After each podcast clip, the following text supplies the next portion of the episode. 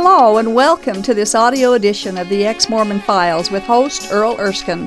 Thank you for joining us. On each episode of this program, Earl, a former LDS bishop, interviews a former Mormon guest about their journey out of Mormonism and into an authentic relationship with Jesus Christ. These stories are encouraging, fascinating, and often moving. For more information on the Ex Mormon Files internet video program, please visit exmormonfiles.com. That's exmormonfiles.com. And now, here's Earl. Hi, and welcome to another episode of the Ex Mormon Files. I'm your host, Bishop Earl, and as you may remember, we're interviewing Grant Palmer, and it's such a joy to hear his stories and to contemplate his what he's been through and uh, the journey that he's made from Mormonism to to Christianity. And so we appreciate you coming and sharing some more. I did want to ask when you, when you when you put the book out in 2002, you had a court not not right away, but two years later they held a court, and uh, you had a six-hour court, as I recall or had heard. How what was that experience like?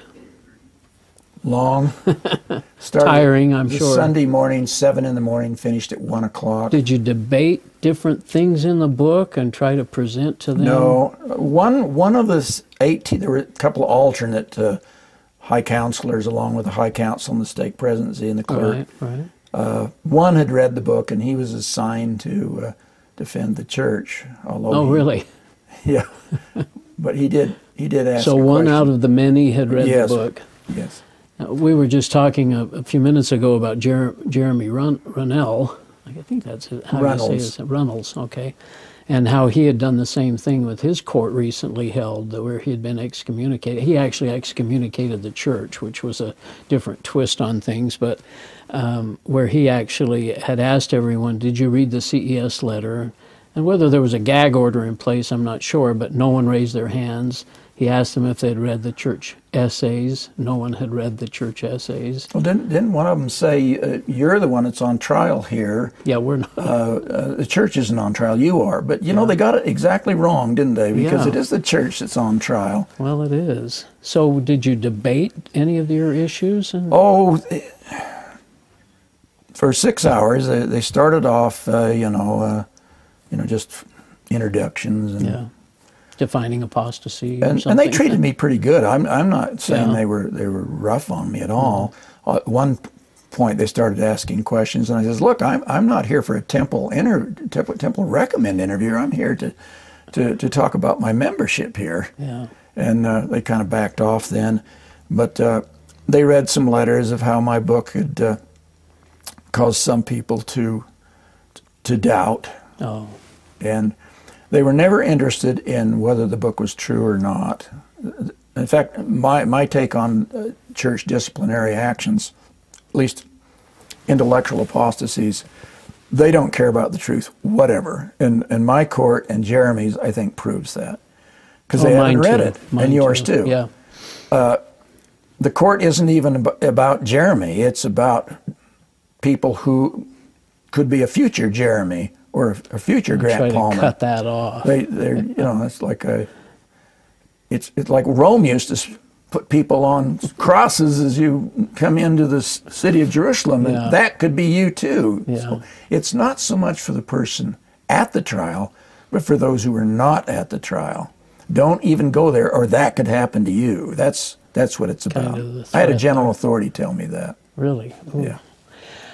Well, I wanted to ask, kind of in a, a theoretical way, but um, what should a member do that's having some questions?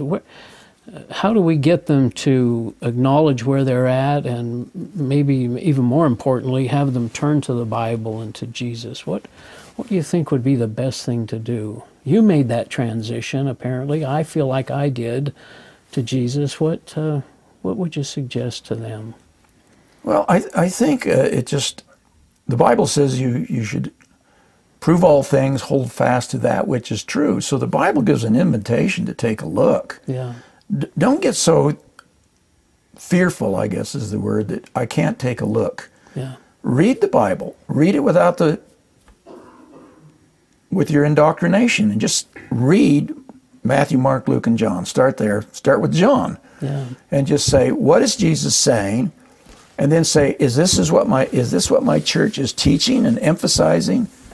What is Jesus saying? Because the Mormon Jesus and the New Testament Jesus are are are more different than uh, LDS people might think. Yeah. I- One of the things I did early on was to go get a red letter Bible. I Mm-hmm. wanted to read, well, what really did Jesus talk about? Yeah. And, and then eventually, what did Paul talk about? And more importantly, what didn't they talk about? They don't talk about Mormon doctrines at all. Yeah, just give one example. Uh, they drank wine. It was pretty common. It was a cut wine, but it was still wine Yeah. because the water wasn't so hot over there. Yeah. and uh, and uh, and Jesus, uh, he says, "I'm more concerned what comes out of your mouth than what goes inside it." Yeah.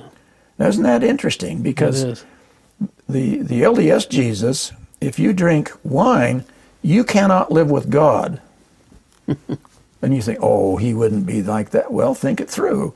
If you drink wine, you can't get the Mormon temple recommend. That's right. You can't go get the saving ordinances, and you can't live with God the Father Yeah. You because you can't go to the can't get celestial to the celestial kingdom. So you think, well, that seems kind of innocent. What do you mean, drink wine? But it contradicts Jesus. The same thing with uh, Jesus says, look, uh, trust in me. You don't need all these ordinances. You're, you're, you're to be born again. yeah. But he doesn't talk about temple ordinances in order to live with God and pay 10% and all of that Yeah. to get there. Uh, Jesus doesn't talk about paying 10% to get, No. uh, to get to heaven, to live with God. No. He says, be a generous giver. Yeah.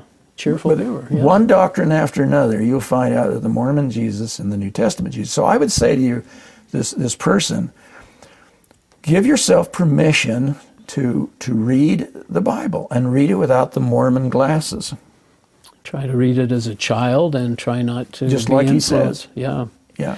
One thing you've written recently uh, is the question and answer about the New Testament. It talks Mm-hmm. about some of the canon of, of the New Testament, how it came to be, and the proof that it's worthwhile and trustworthy. And you can find that on Mormon uh, grantpalmer.net and mormonthink.com.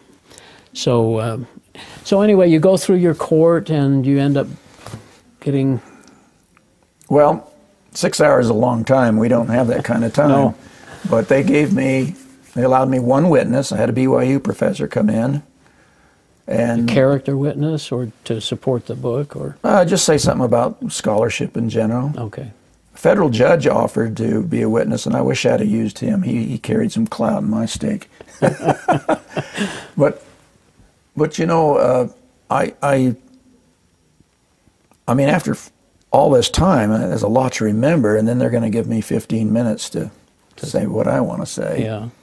And uh, what I ended up doing is, uh, uh, I when when I wrote Insider's View, there was not a totally accurate picture of how Joseph Smith translated the entire current Book of Mormon.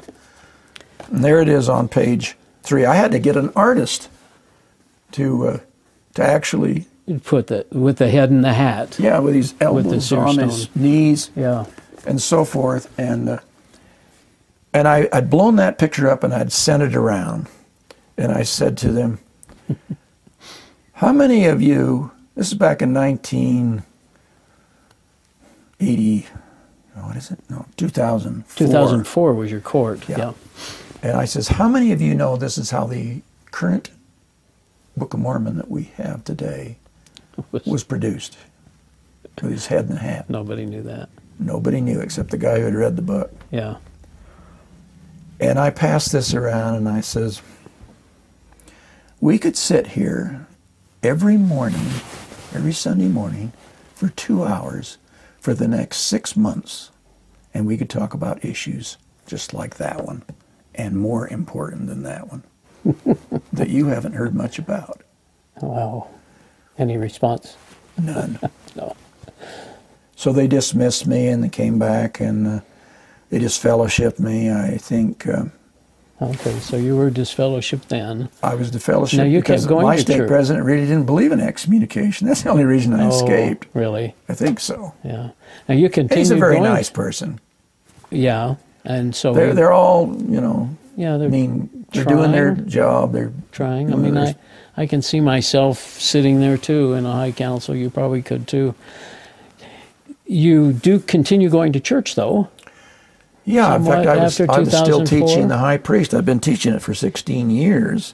and So uh, so this happened on like December 11th or 12th of 2004, and then then they released me in January. But I, I think I I was going to try to go to church for uh, into January and February, and then um, I bore my testimony one day, and the bishop says, "Well, we got some complaints of you bearing your testimony about Jesus Christ."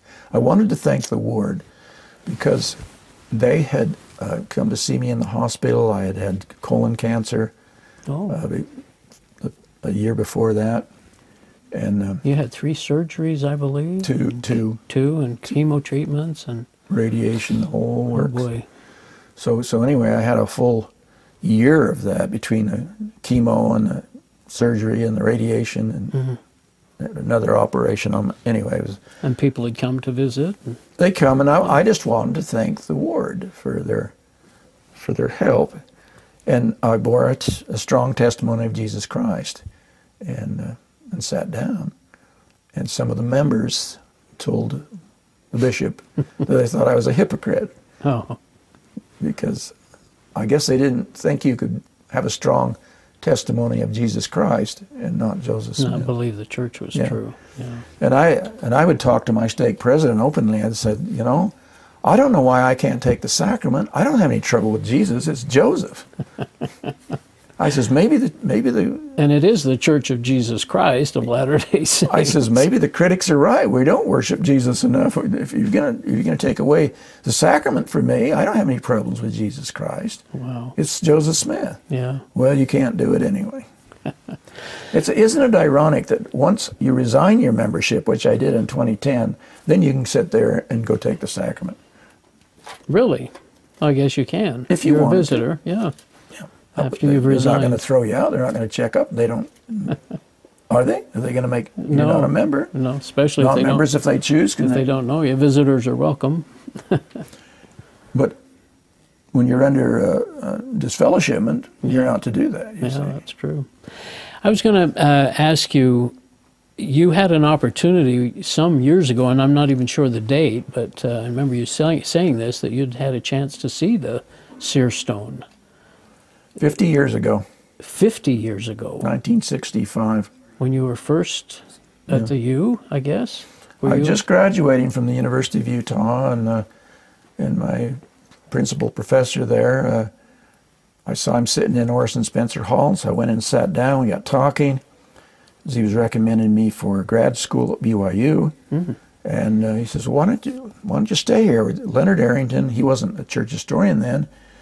Uh, he says, "Why don't you?" We're having a series of lectures. Uh, Earl Olson's coming, assistant church historian. George Ellsworth from from Utah State University, and Arrington spoke uh, about Great Basin Kingdom, and so forth. So, so we did that, and then it, it went on about eight weeks, as I remember, maybe a little longer.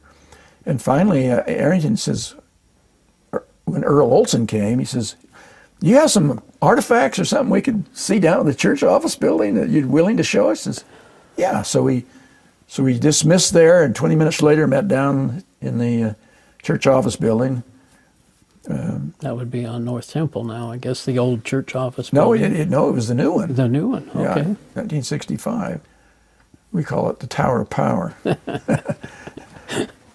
but we we queued up, and he is a great big uh, silver door, first presidency's vault, and he came out with locks of Joseph Smith's hair, some of his handwriting, and these three seer stones. Oh, my goodness. One of which is the one they finally released in the Ensign last year. Yeah. I tried to get a picture of that for my book, and they said, "Oh no, we can't do that." Wouldn't release it. I says, well, what if it disappeared someday? I mean, at least I'd have a picture. So anyway, the, Now it's out. yeah, yeah.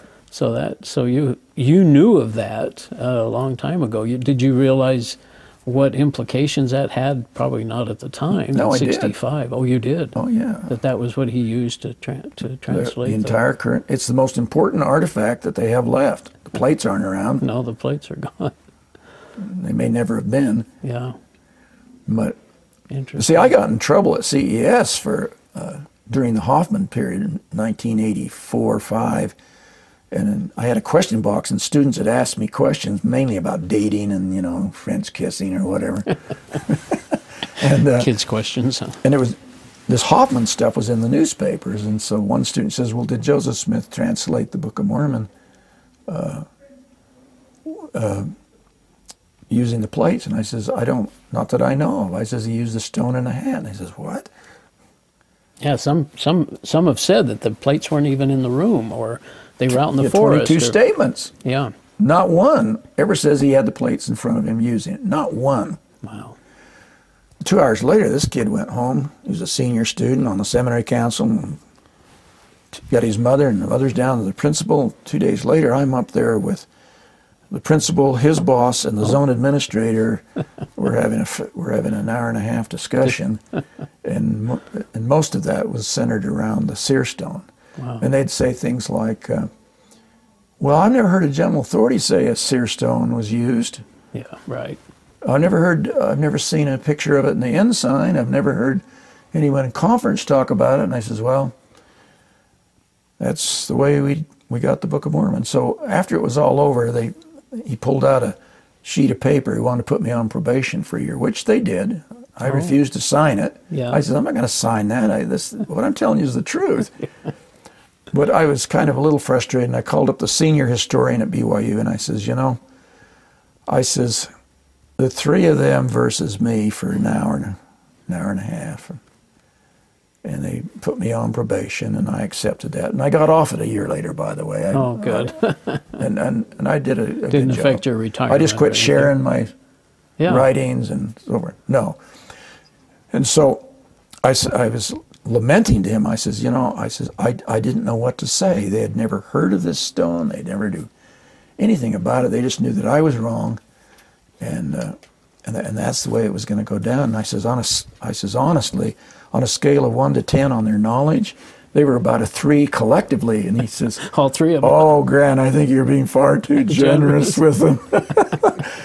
Isn't that interesting? Because now, Now the seer stone's out, and and the same thing with it, with with my church court, I passed around. How many of you know this is how how it happened? yeah, nobody. I like to think that it hasn't been that long ago that at least some of those high counselors thought back Can and says, you know, yeah, that's what Palmer was telling us back in 2000. 2004. I wanted to read a couple of things that uh, I was really impressed with that was new to me from your book. And uh, again, for those that uh, get the book, you, you find it very fascinating. One of the things was William McClellan. This is on page uh, 224, I think, I'm not sure. But he says this I joined the church in 1831. For years, I never heard of jo- John the Baptist ordaining Joseph and Oliver. I had not heard of James, Peter, or John doing so.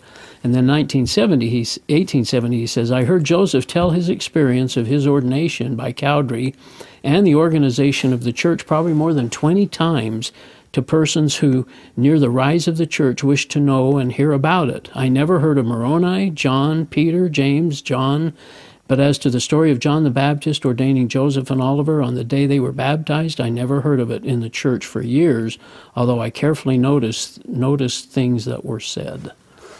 Isn't that amazing? Well, all of I the mean, first vision, the first visions are not in the Doctrine and Covenants. The, the three and eight witnesses statement was not put in until 1876. Uh, the priesthood restoration. We still don't have accounts of these. We have a little uh, few sentences tucked in section 21 in today's Doctrine and Covenants. But there's a reason for this. They just weren't.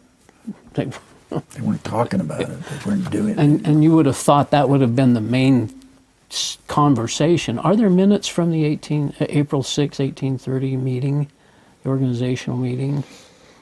I looked for those ones. There's, there's six find them. revelations Are there? given on that. That's On about that as day? close you get. Uh, minutes? I don't know the answer to that. Okay.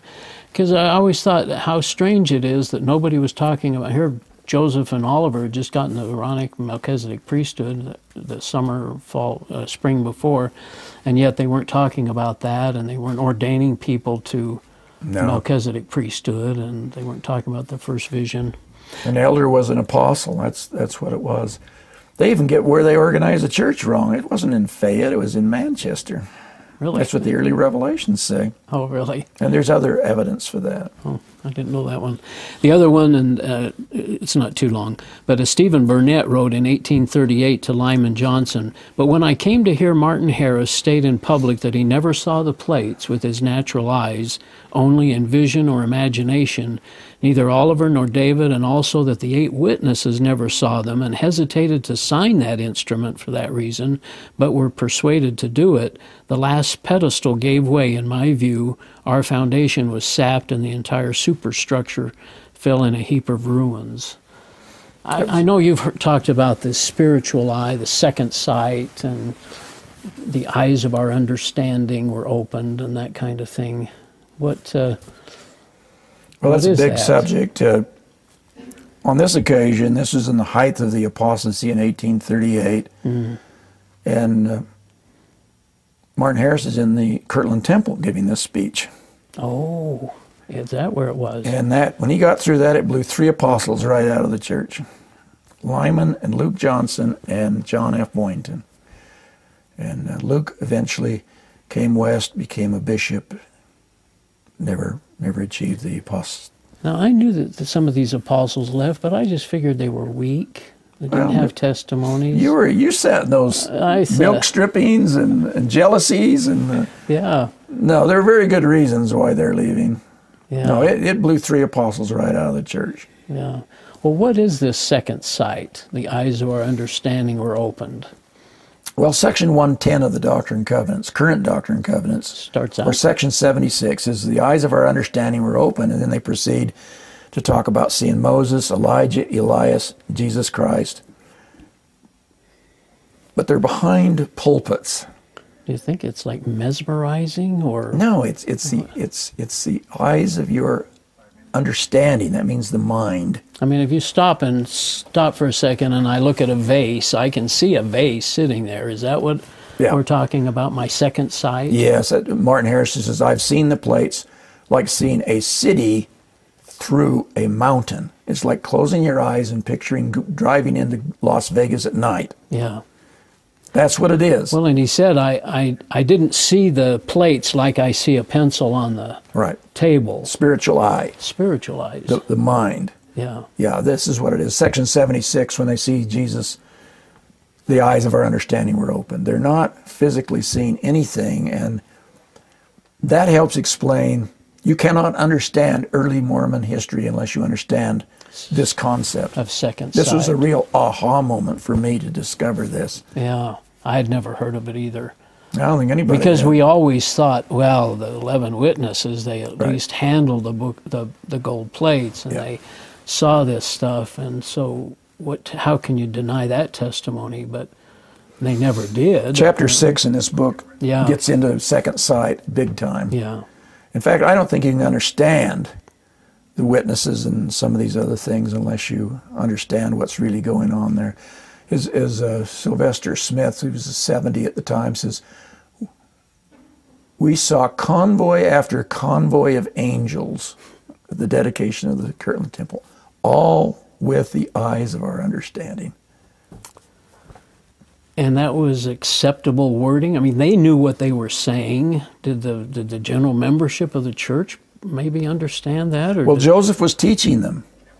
yeah, this idea. To accept this is, I mean, they take a break from this the Salt Lake or the Kirtland Temple and say, that dark-haired woman over there is is, is Eve.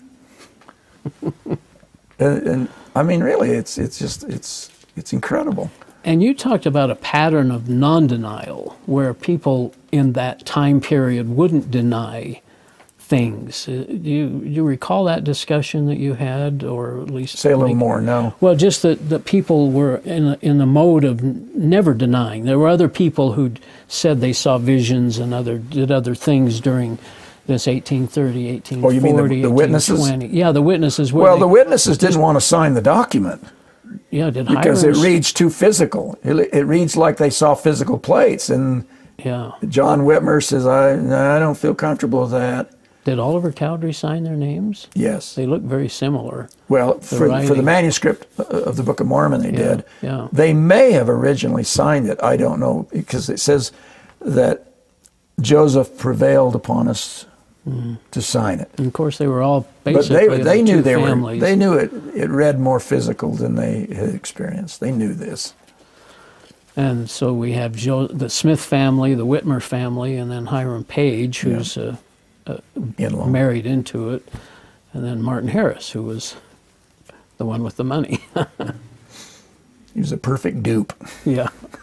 Uh, and eager to. Uh, anyway, there's so much. Anyway, we actually maybe have an opportunity to share a little bit more. I've got some other questions and thoughts that I'd like to hear your uh, thoughts Okay. about. So if we can, we'll. We're getting close, I think, to the end. Are we? Um, okay. Um, in fact, uh, let's see. Did you? um you said you were aware of the Tanners and you met them. Uh, you got information from them, I guess. Did you? Uh, you okay? I got a Charlie horse. Oh dear. I've been sitting down too long. Oh oh. Go ahead. Well, I just wondered if you what other interactions you'd had with them and what you thought With the of their Tanners? Shadow and Reality, their books, and we'll take a break here. We, uh,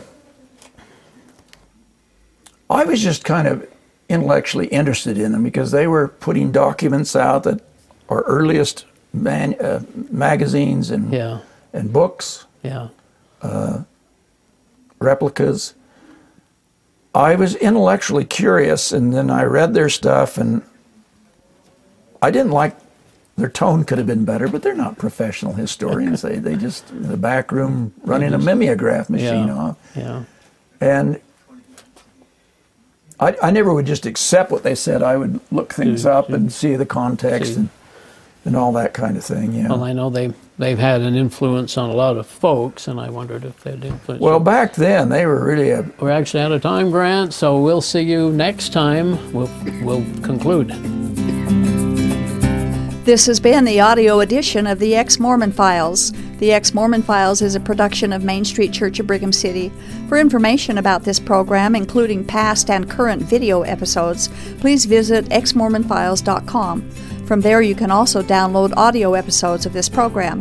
If you have an ex Mormon story you would like to share, we'd love to hear from you. Please write us at contact at exmormonfiles.com. Thank you for listening, and we hope you'll tune in again soon.